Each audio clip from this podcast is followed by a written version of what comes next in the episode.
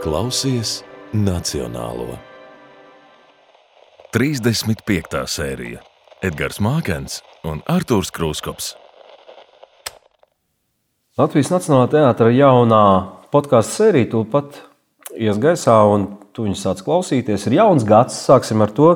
Un, eh, kā daži gudri cilvēki teica, ir jāpiemina. Vismaz pirmo mēnesi jaunajā gadā ir jāpiemina, par kuru gadu mēs runājam, par 2023.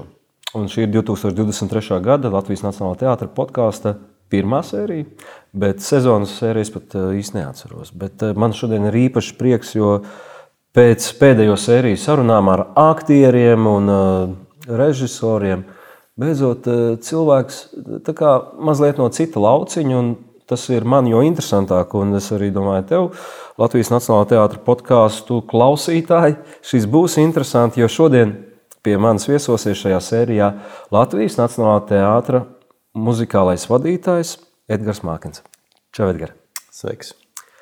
Kā jūties? Spiež acīs. Spiež acīs. Mm. Tie, kas mums skatās video, jā, mums ir gaismas, mums ir arī kameras, mums var redzēt gan YouTube, gan klausīties Spotify. Un, Klau, aktieriem parasti, nu man vismaz liekas, man apnicīgākais jautājums, ko parasti uzdod, ir, ko tu gribētu nospēlēt? Eh, komponistam. Kas ir tā tavs sapņu loma, ko tu gribētu nospēlēt? Nu viens tāds ir, um, nu, nu, kas, kas ir iedvesma vai, vai kā jūs atrodat iedvesmu? Kur ir skaistākā skaņa? Par iedvesmu bija uh, brīnišķīgs citāts. Tas bija Franču, kurš tas bija rakstnieks. No pasāns laikam, bet es varu kļūdīties. Viņš teica, viņam jautāja, nu, sakiet, nu, kā jūs rakstat, nu, tīri kā, kā darbs vai nu, pēc iedvesmas. Viņš teica, tikai pēc iedvesmas. Par laimi viņi ierodas pie manis katru rītu, pulksten 9.00. Un, nu, tu tā arī dari. Tu apsēdies un rakstu atrodienā sev laiku, kad uh, komponēt mūziku.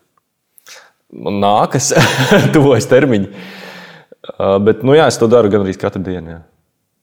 Man, nu, es, es gribēju vēl te prasīt, bet, ja mēs par to runājam, kāds, kāds par ir uh, komponists dienas ritms?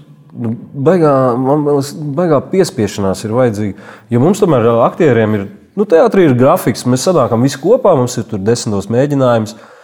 Tev tomēr diezgan brīvi, tu vari atļauties kā, nu, šodien nē, gan jau rīt būs lielāka iedvesma. Ir tādas dienas, protams, arī. Es domāju, ka ir nepieciešams arī ik brīdim prokrastinēt un, un kaut kā ļaut tam darbam notikt neapzināti. Jo, ja tu domā par kaut kādu darbu, tas process jau neapstājās. Pat ja tu fiziski ne, nestrādā, ne, nu, šobrīd neraksta tās notis.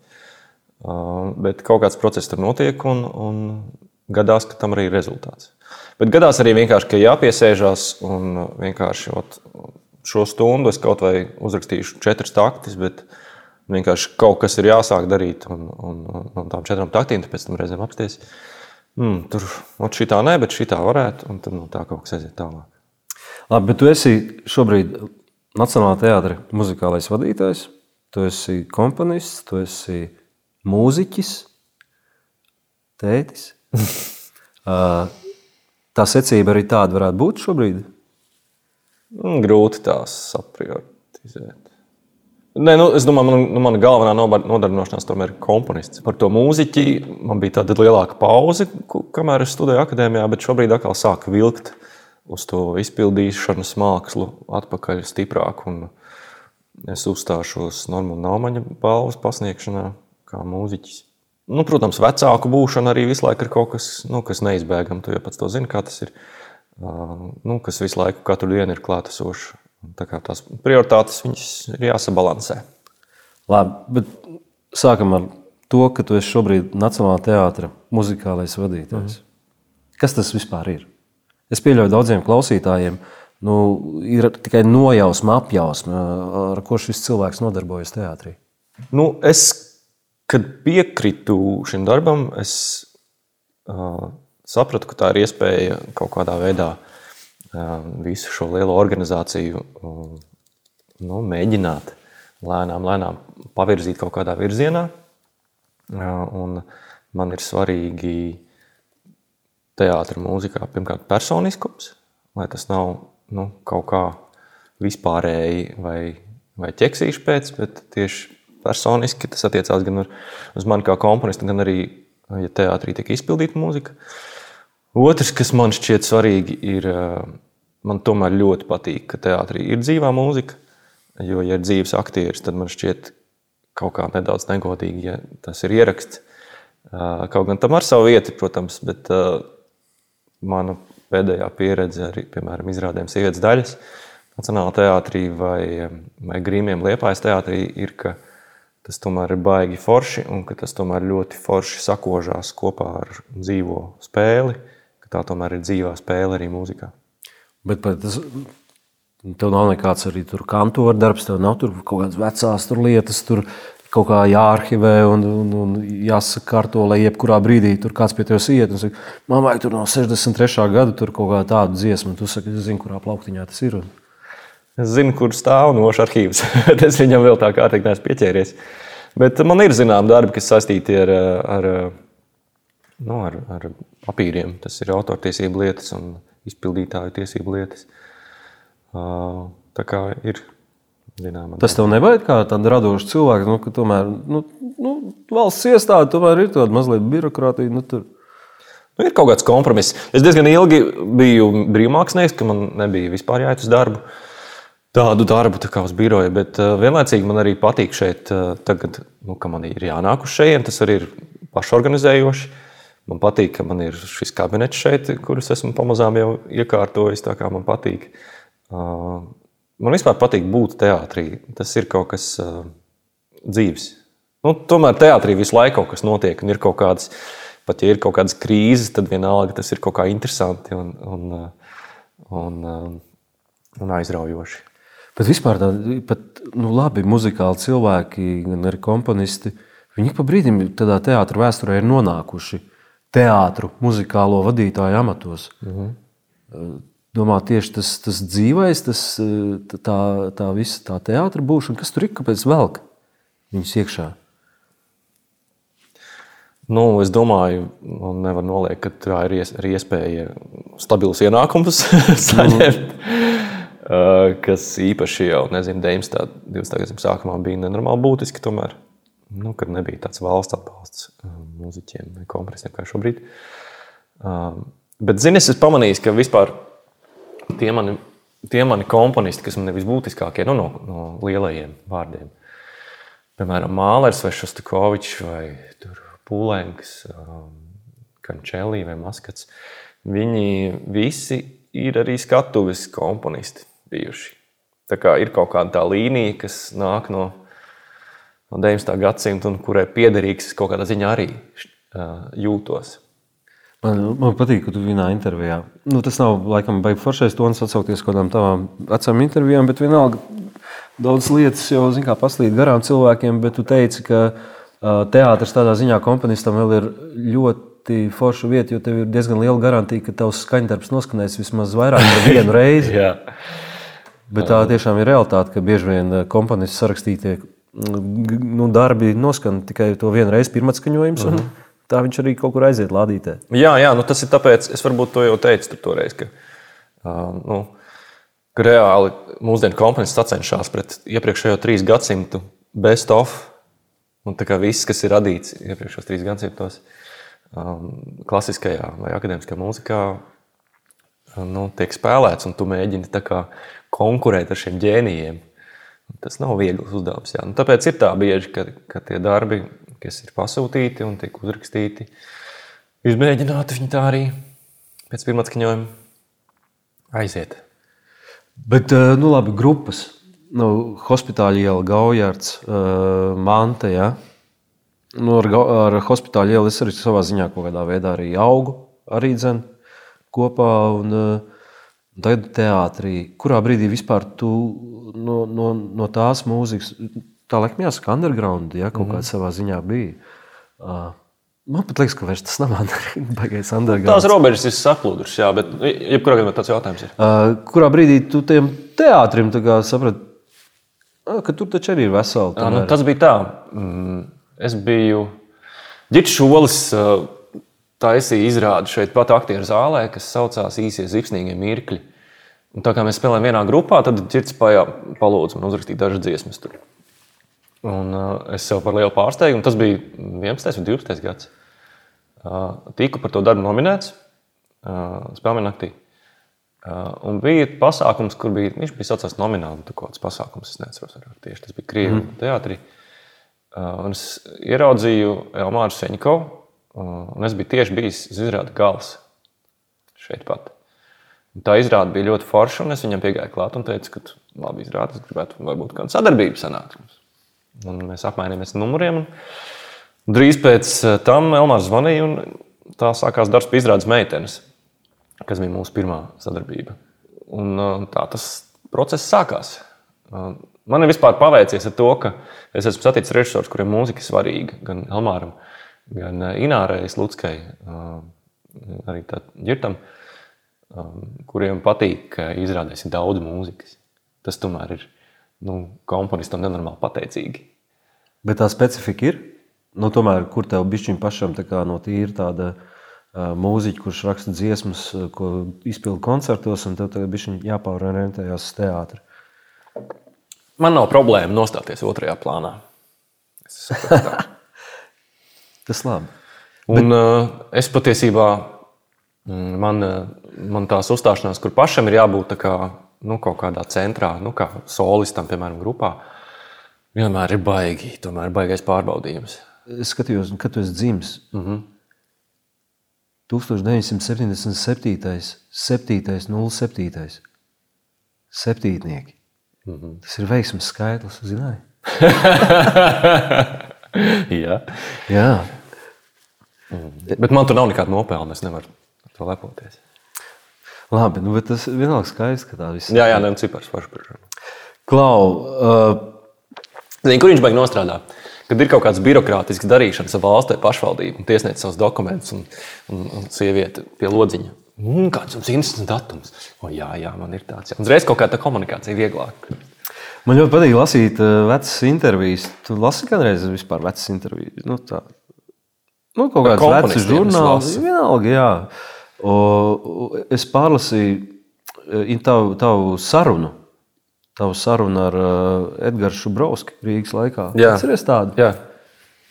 Ļoti interesanti intervija. Jā, nu, tā kā saruna. Jā, jā intervija tā nav. Bet tur ir viena, viena lieta, par kuru jūs arī runājat.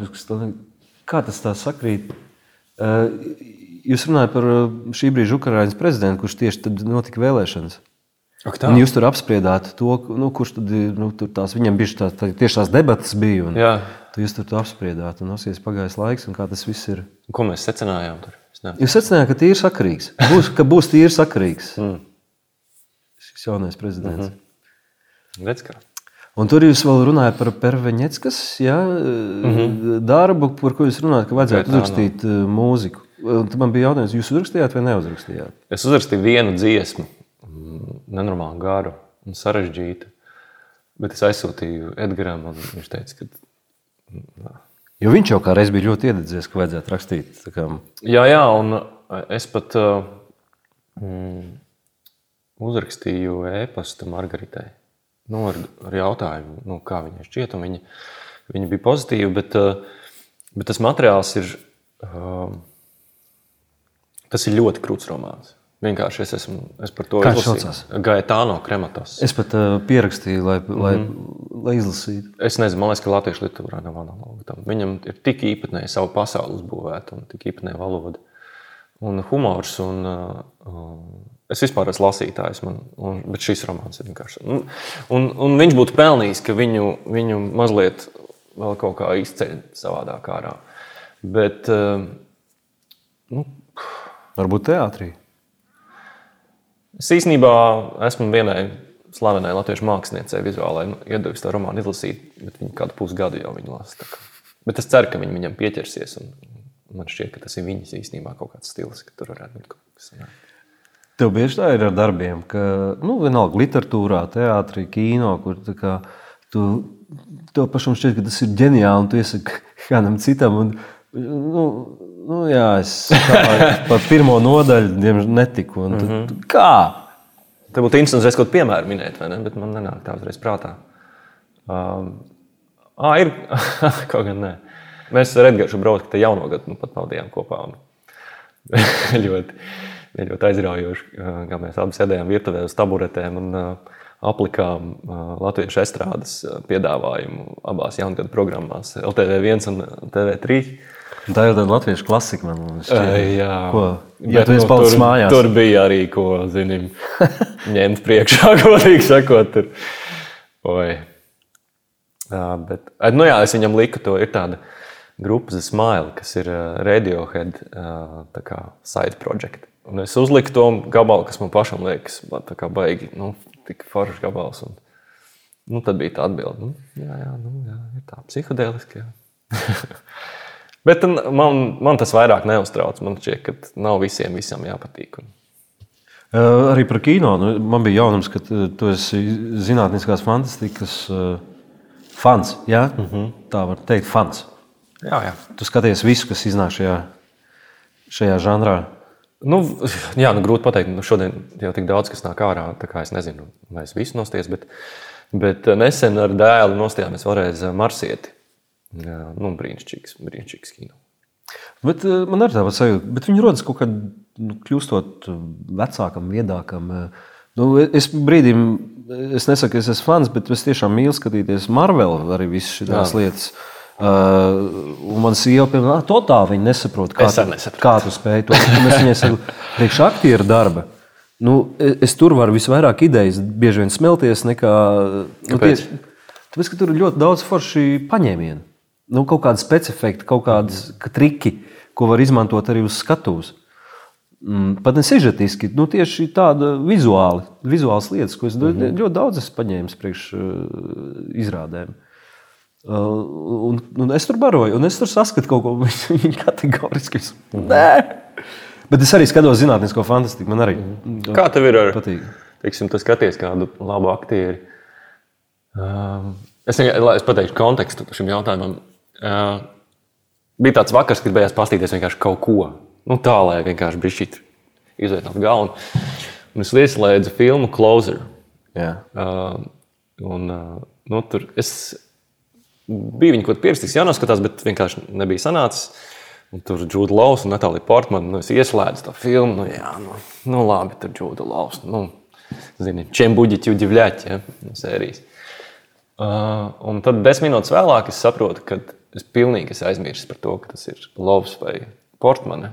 Un es, es esmu viņa tēlu paņēmis. Mm -hmm. Viņi, nu, tas ir kaut kas tāds tik pilnīgs, ka viņi man ir nomākuši to savu to īsto personību. Tev kā aktierim, tev nav tā, ka analizē kaut kādu aktieru spēli, un tad, nu, kad viņi tomēr spēja tevi pārvilkt savā pusē pat caur visu analīzi. Absolūti ir. Vienmēr tas tā ir. Un, uh, Man arī aizejot skatīties uz izrādi, kā skatītājiem skatoties izrādes, man ir mokošs tas brīdis pirms izrādes, līdz atverās priekškars. Un bieži vien arī pirmās eh, piecas minūtes, eh, kamēr es redzu vēl, es redzu vēl aktierus, redzu savus draugus, kolēģus, Un tad tas brīdis, kad es pārēju uz to, ka es vairs neredzu viņus, bet redzu lomas, mm -hmm. tad es varu sākt baudīt izrādi. Bet tas sākums man ir vienmēr diezgan mokošs. Protams, ar, ar, ar nepazīstamiem aktieriem ir vieglāk. Mm -hmm. bet, bet jā, es vakar pirms gulētiešanas noskatījos uh, Sema ceļojumus, uh, Karpaķēna jaunu mm -hmm. to filmu. Un, Un man Laura Sīliņa, burvīgā Laura, laika par to galvu vēl pirms miega. Es domāju, kāpēc? Nu, Un tiešām Laura laba, laba loma. Un, kā, un tas iespiežās, un, un, un, un tas jau ir mm. forši. Bet ar tiem kolēģiem, aktieriem, nu, man ne tev kolēģiem, uh, ir tomēr tā, ka brīžiem šķiet, ka. Uh, man liekas, Andrim Keišam bija viens tāds periods, kad viņš bija visās filmās, bija tāds sajūta. Tas joprojām ir. Jā. Tad tu kā skatītājs atnāk. Kā tas Keišs? Andrija. Kāda ir tava mūzika? Uh, nu, labi, es biju sašaurināšu jautājumu. Tu pats uzskati savu mūziku par uh, priecīgu vai skumju?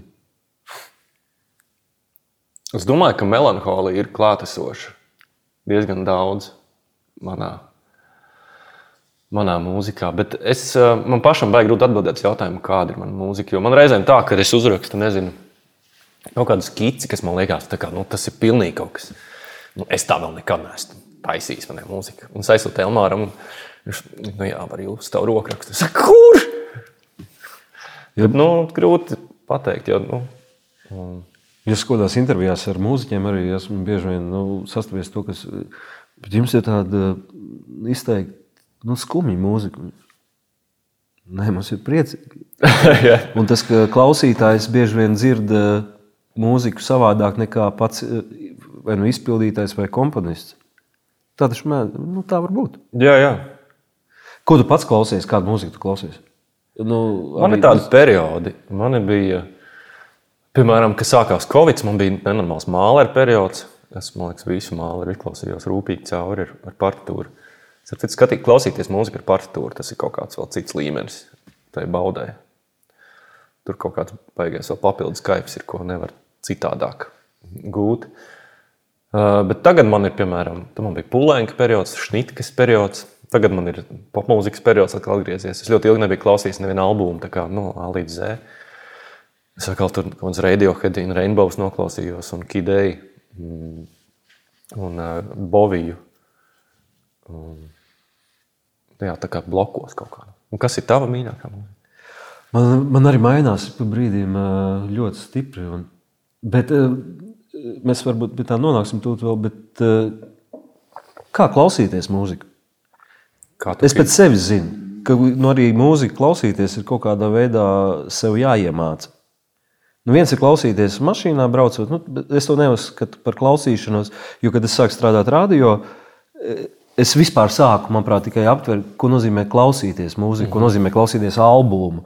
Klausīties dziesmu, tas ir vēl kaut kas pilnīgi cits. Un noklausīties visu albumu no sākuma līdz beigām, tā arī, bet tieši noklausīties, nevis tā kā fonā viņu dzirdēt. Nu, jā, tas ir. It kā var, var domāt, ka nu, es, piemēram, esmu sabojāts kaut kādā ziņā. Es klausos dziesmu, un uzreiz mēģinu noteikt tonalitāti, taktsmēru, harmonisko lauku un, un formu. Uh, Uh, bet tas nekādā veidā man nezaud, nu, neliek zaudēt to kaifu no tādas mūzikas klausīšanās. Bet uh, man liekas, ka nav. Nu, klausies, kā tu gribi. Ir daži dažādi veidi. Kā. Ir fona, nu, cilvēkiem ir fona mūzika. Uzliek varbūt pērtu. Uh, nu, jo, nezinu, tur šnitki grūti paklausīties fonā. Vienkārši nav vērts to darīt, man liekas. Bet, starp citu, mašīnā ir. Man, man patīk mašīnā reizēm uzlikt kaut ko nu, tādu itīgi jaudīgi. Man, piemēram, ļoti patīk minimālistus klausīties mašīnā. Piemēram, var ieteikt kaut kur tālāk jābrauc.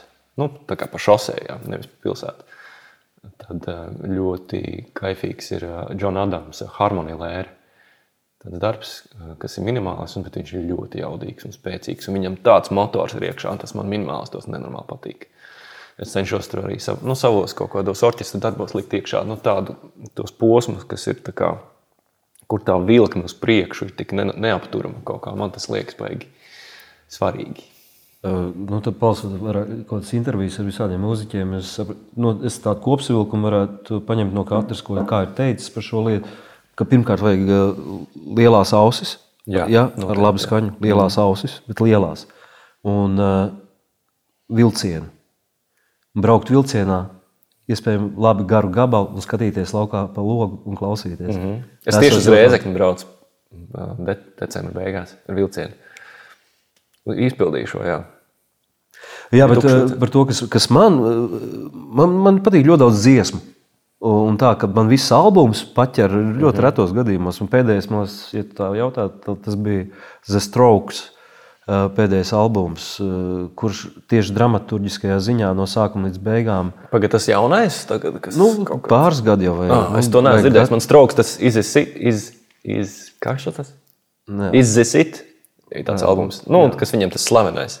Jā, bet pēdējais, tas, ko, okay, ko tas viņi jāpačako, jā. ļoti, ļoti muzikāli interesants, man, mm. man šķita. Uh, ar ko tu šobrīd dzīvē? Es aizrāvies. Kas tev aizrauja? Mūzika joprojām spēja aizraut.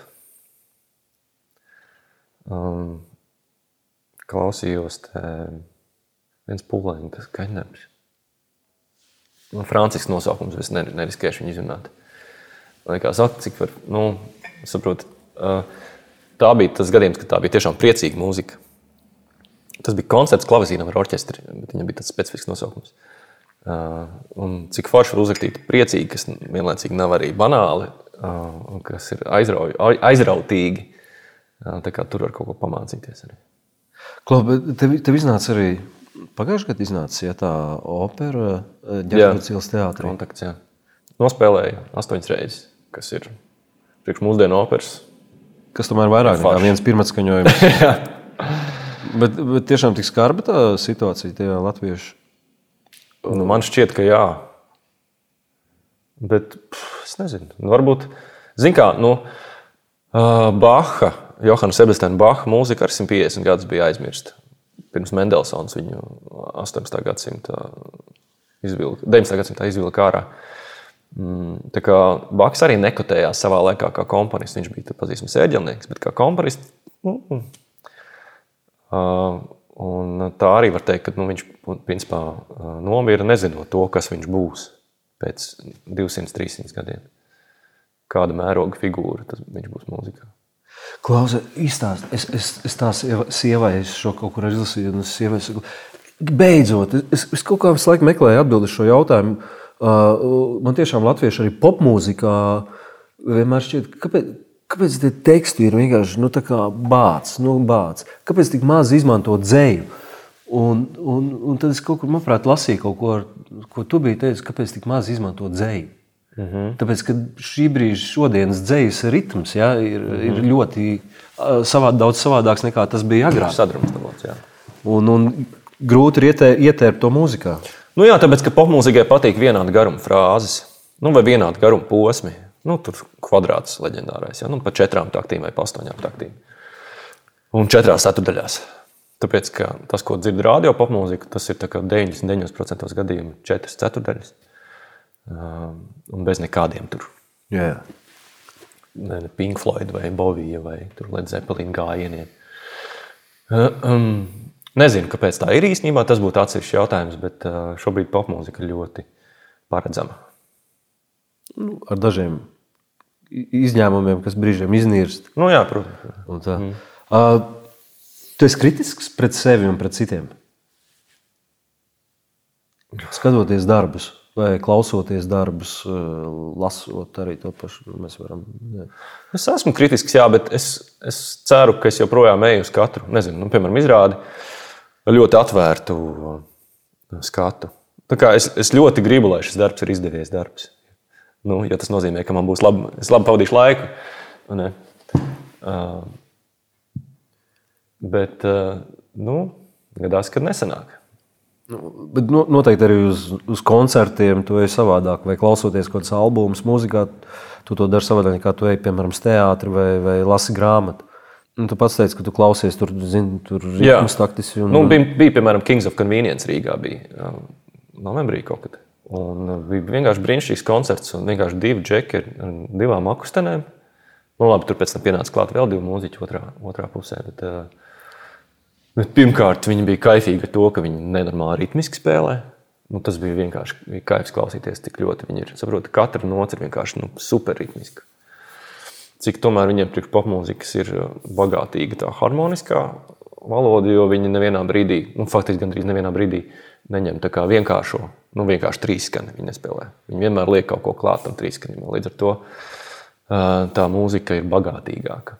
Un, protams, arī abu, abu divu kungu vokāli, kas ir nu, 20 gadu laikā tik ļoti uztrenēti, ka tur vispār nav kur piesieties. Es uzvilku grupas Sigma Krekliņu. jo es lasīju tavu kritiku par Sigmas pēdējo albumu, Jā. kas man šķita ļoti simpātisks. Nu, gan koncerts vispirms, un pēc tam albums. Mm -hmm. Vispār, arī noklausoties koncertu, pēc tam albumu klausies savādāk nekā ir otrādi. Uh, O, bet par, par to kritiskumu man ļoti patīk tas, ko tu biji uzrakstījis Satoros. Uh, es domāju, ka grupām vispār vajadzētu tev maksāt diezgan lielu naudu, lai tu, lai tu paņem, nokritizē viņu albumus. Uh, Baigi skrupulos tam pieeja. Tur ir kaut kāds kaifs, tanī, nu, kad iet dziļāk. Jo man kā mūziķim vai komponistam, nu, neko nedod, ja man pasaka, ka man tur mūzika ir tur, nezinu, skumja vai, vai priecīga. Nu, tas man neko nedod. At, ja paņem kā cilvēks un tiešām iet dziļāk un paskatās, kas tur ir, nu, tur tas ir interesanti. Es tāpēc centos iziet no šādas. Nu. Minūtes un 21. minūtes 24. sekundē tur tomēr nē, tā nevajadzēja Džeki darīt. Un Džeki to var izlasīt, un tomēr varbūt var kaut ko arī pamainīt. Nē, man tas likās ļoti nu, simpātiski. Nu. Bet uh, es arī Bet kā tev tā recenzija lasījās. Jo man teica, ka nu, tas ir pārāk. Nu. Man lasījās ļoti labi. Varbūt nu, tieši tāpēc, ka es biju dzirdējis koncertu un dzirdējis mm. albumu. Un līdz ar to tu uzreiz lasi kaut kādā kontekstā. Nu, jau zinot, materiāli, varbūt, ja tu vienkārši atver rakstu un lasi par kaut ko, tad mm. arī savādāk. Bet Sigma ir interesanti grupa. Tev patīk rakstīt? Tekstu? Tekstus? Nu, nē, nu arī šādus rakstus. Un, un tas tomēr ir atkal cits lauciņš. Tas ir, bet zini, kā daudz jau ir komponisti, bijuši publicisti arī. Tas pats Emīls Dārziņš, piemēram, ir rakstījis kritikas. Tas ir vienkārši vēl viens veids, kā, kā domāt par mūziku. Un šoreiz tu domā par citu cilvēku radītu mūziku, un tu mēģini saprast, kāpēc viņi strādā, nu, vai kāpēc viņi nestrādā kaut kādos brīžos. Un no tā izdarīt kaut kādas secinājumus priekš sevis. tas ir zināms egoisms. Arī. Kāpēc man, man kaitina ļoti tas, ka mūziķi izdod singlus? piemēram, trīs pirms jaunā albuma, izrādās, ka tie, tās, tie trīs singli, tās arī labākās dziesmas no albuma. tu priekš kam jums vēl? Bet nu, tu jau pats saki, ka, ka tu klausies vairāk dziesmas, nevis albumus. Tā, kā, tā ir tāda laika zīme, singli. Cik tev ir eh, izrādes bijuši? Nu, kurās tu esi kā komponists? Um, es skatīšos. Varētu būt pie 30 kaut kur tā. Labi. Jā. Oh, wow. Man liekas, daudz mazāk. Mazāk? Man liekas, mazāk. Jā. Nē, tā ir. Pār 20 točni ir. Tā kā jā, starp 23. Jā. Kur ir tava foršākā dziesma, ko tu rakstījis teātrī? Hmm.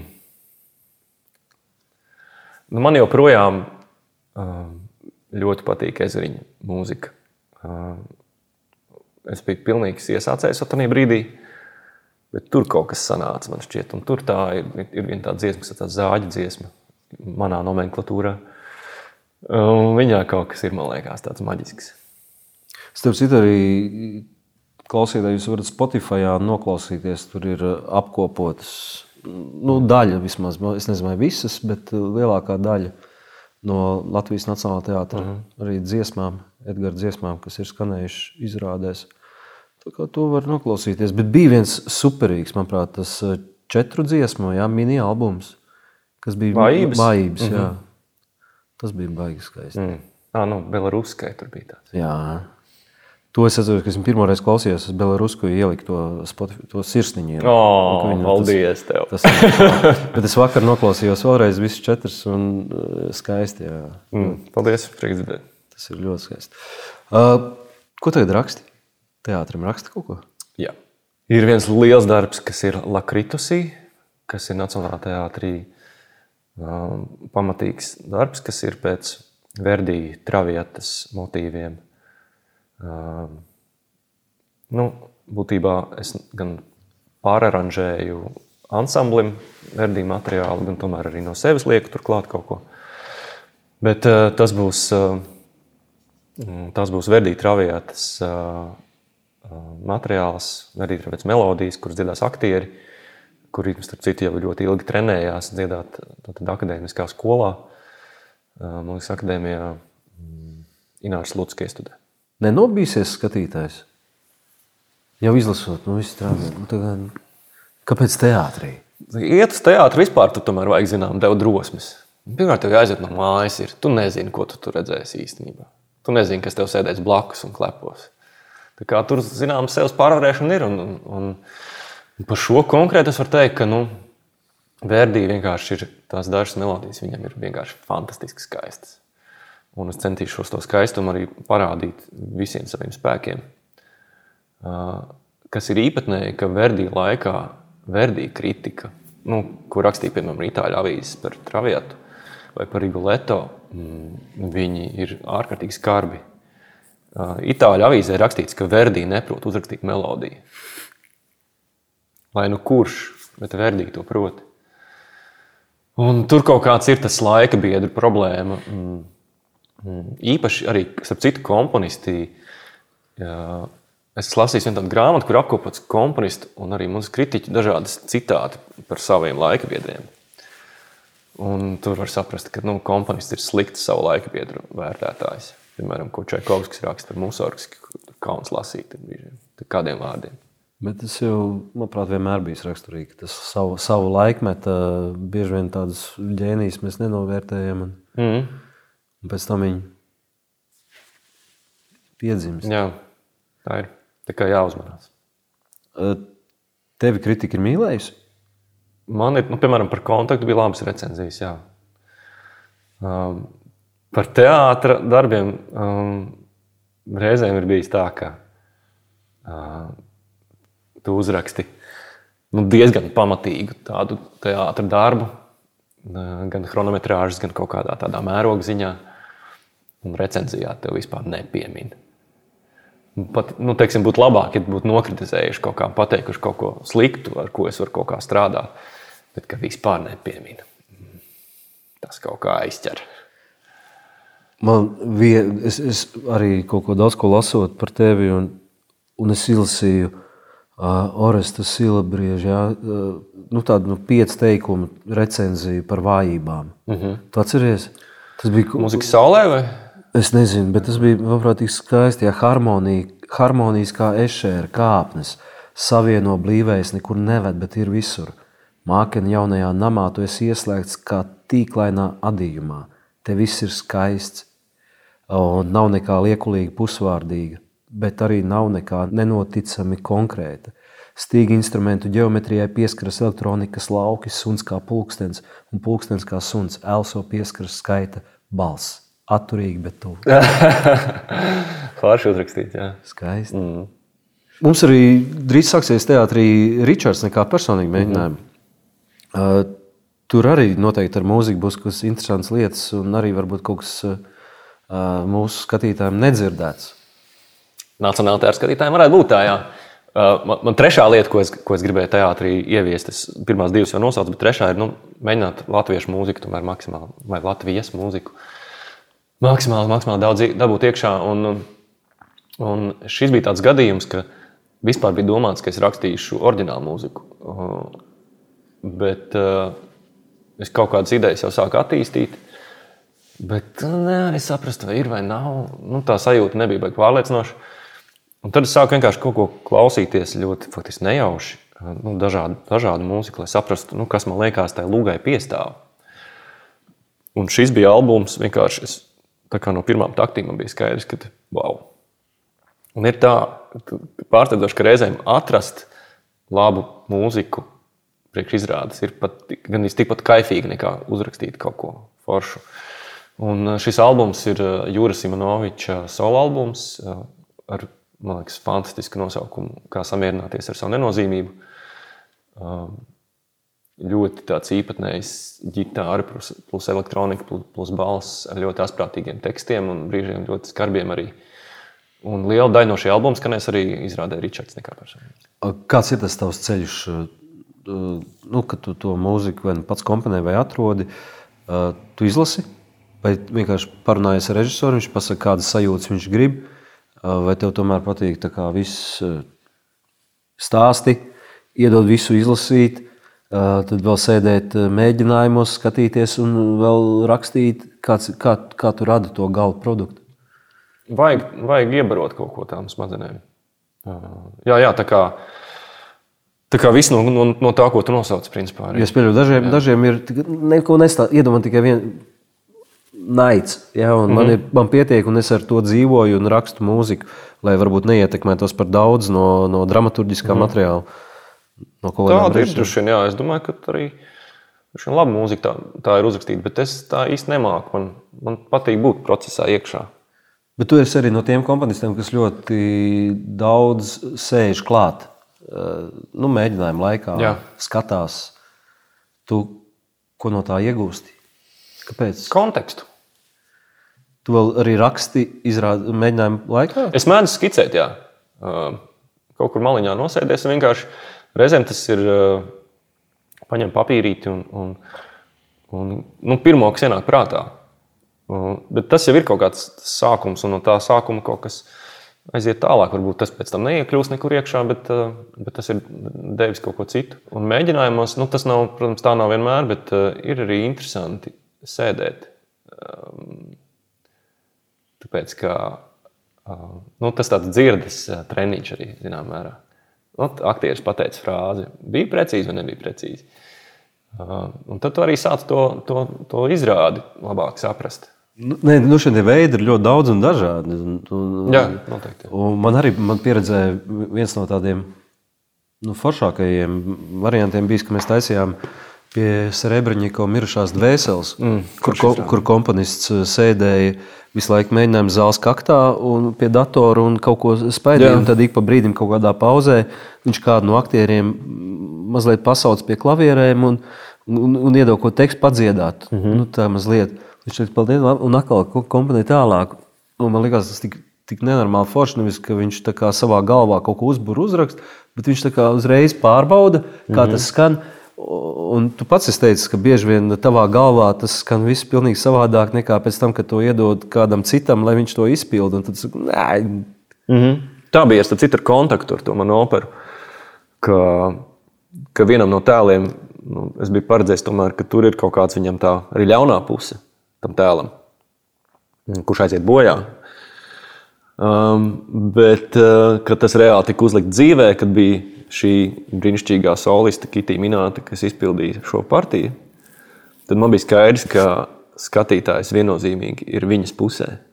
Nu, ka, nu, tas nestrādā tā, kā es biju domājis. Un, tā ir tāda laba mācība arī uz priekšu.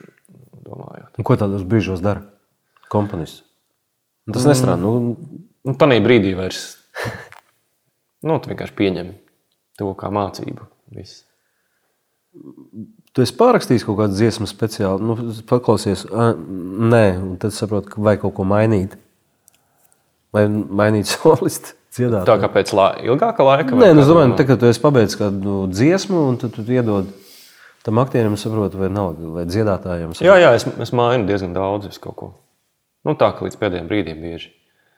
Uh, bet pirmizrādes dienā es vairāk nemainu neko. Tā tā ir mājticība. Uz ģenerālis vēl atļaujos kaut kādu sīkumu pamainīt.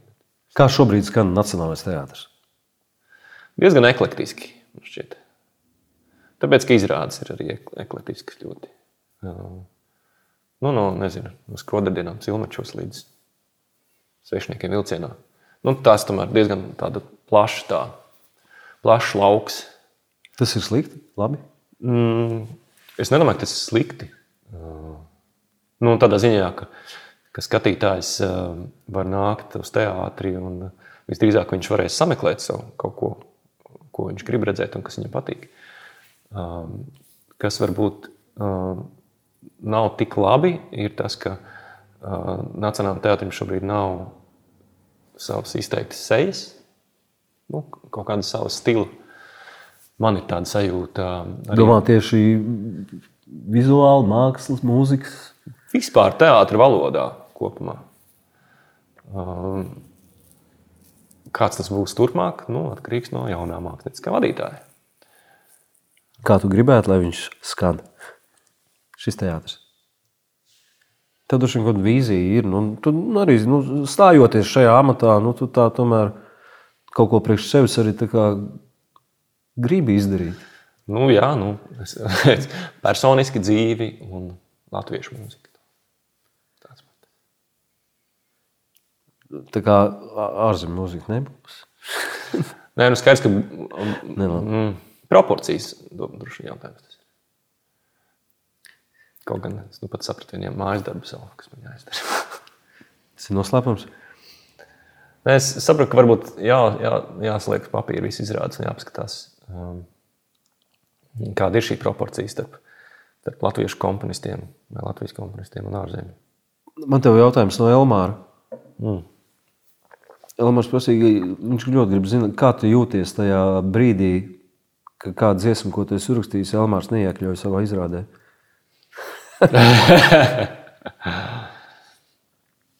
nu, tā tad būs kaut kur citur jāizmanto. tā ir bijis, jā.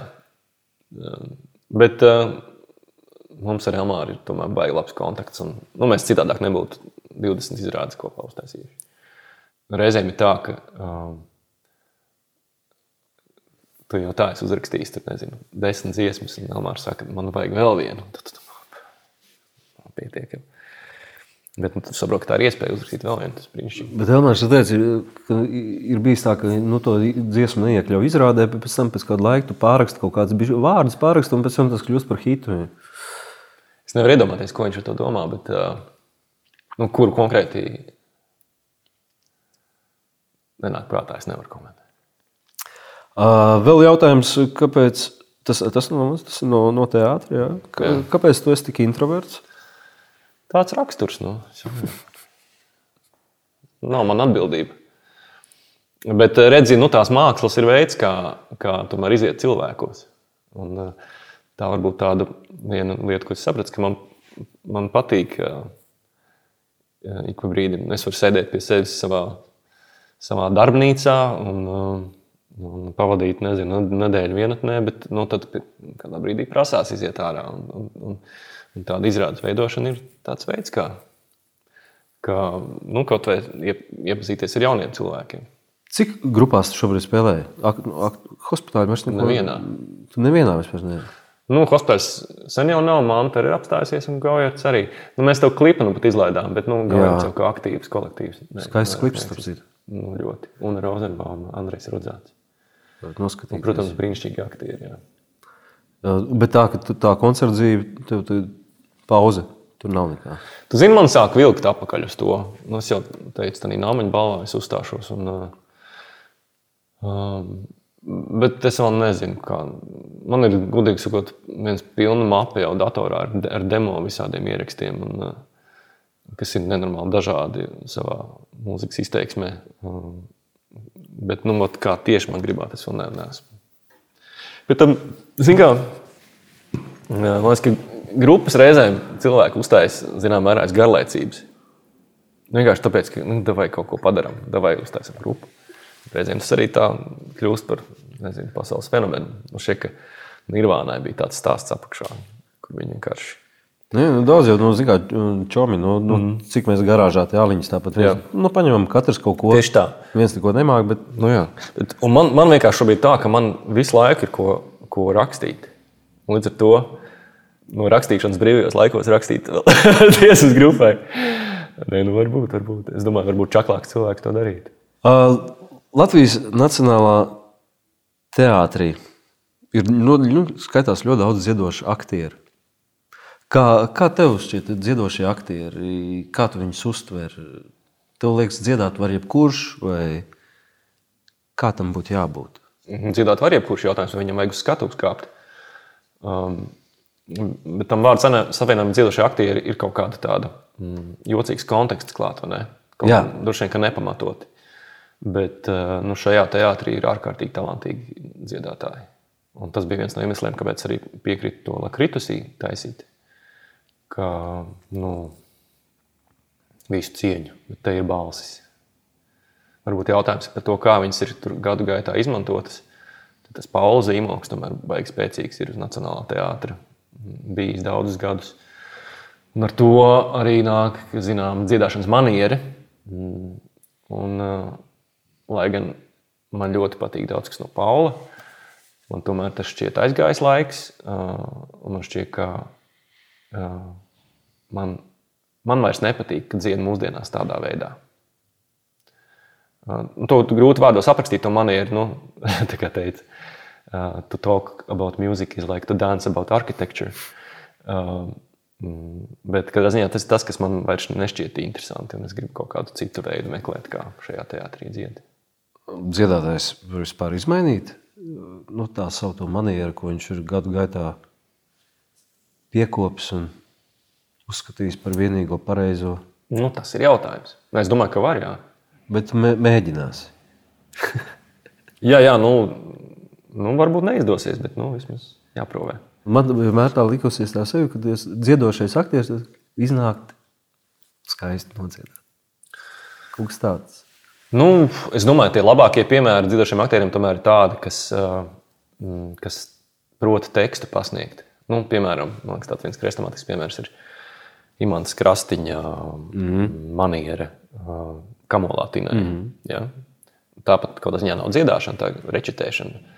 Bet nu, tas strādā vienkārši fenomenāli labi. To, kā viņš katru vārdu, nu, viņš saprot, par ko viņš dzied. Un, man liekas, tas reizēm ir tādā kaut kādā tādā estrādes dziedāšanas manierē tāds, ka nu, tas var būt jebkas, kas tiek dziedāts saturziņā. Bet, ja tas skatās tādā teātrī kontekstā, tad tas tā arī ir gājis. Es tur tur tas krastīņš, tur pauks, ja, paukš telo. Visu, un tad aizgāja kaut kas mūzikls, tas periods, kas mm -hmm. bija visi 90. beigas, 2000. Un kur sākās tieši tas, manuprāt, tas skaistums, un tad atkal kaut kāda mājiņa. Varbūt. Uz ko mājiņa? Es nezinu. Nu, kā tu pats saki, tu gribi kaut kādu bišķiņu citu manieru. Es domāju, ka pro, sabiedrības process noteikti ietekmē mākslu, tā skaitā arī kaut kādas tādas detaļas. Un varbūt vienā brīdī ir, ir tieksme pēc kaut kāda godīgāka pasniegšanas veida, un ir brīži, kad laiks prasa kaut kādu iztaisīšanos. Un, un ir, ir piemēri, ko es, par ko es varu nezinu, zem kuriem var parakstīties, kā tie man patīk. Abos, abos veidos ir tur, piemēram, ir Deivids Bovijs, kurš ir ārkārtīgi artistisks un ārkārtīgi um, tāds, kas iztaisās savā mm -hmm. mūzikā un arī vizuālās, bez šaubām izpausmēs. Un tad ir kaut kādi absolūti godīgi mākslinieki. Mm. Niks Keivs. Jā, Keivam gan ar tēls ir, es domāju. Bet, ne, nu, jā, bet... Nu, tieši tas man viss. Jā, jā, viņš šādi iespējas. Stāsta man ir, jā. Jā, narratīvs, jā. Klausiet, manuprāt, tas vienīgais, eh, nu, cik es zinu, manas, no viesiem, kuram ir savu mājaslapu.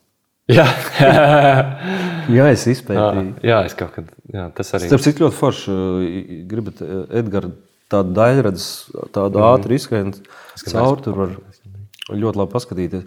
Tu esi arī filmām? Komponējis mūziku. Jā, bet es gribētu vairāk filmām rakstīt. Īstenībā. Es gribētu uzrakstīt, pasaku to uzreiz producentiem, kas klausās šo. Es gribētu kādai mākslas filmai uzrakstīt mūziku. Man ir pāris doķenes un dažas mūtenes un, un pāris seriāli. Bet eh, mākslas filmas vēl nav manā kontā. Tas ir mans mērķis, viens, ko es gribētu darīt. Tagad ir teātris, eh, tu teici, Lakritusī, kur viss darbs mm. ir. Komponē vēl arī citiem. Būs arī kad varbūt opera pilnais. nē, tas vēl nē. Grieķi būs liepājā. Mm. Un tad jau pēc tam par nākošo sezonu jau tiek domāts bišķīgi Nacionālajā teātrī. Tas būs ļoti forši. es priecājos.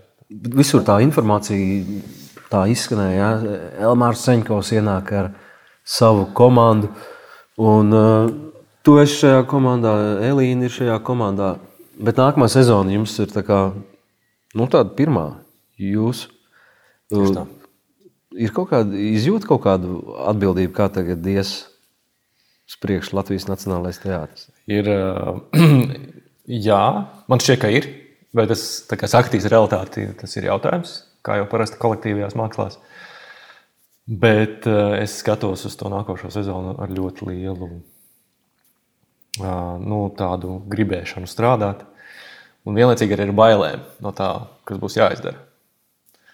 Jo tas nebūs baigi viegli. Nu, gan, gan tādā gan tēmu ziņā, gan arī gan arī tāda veicamā darba apjoma ziņā.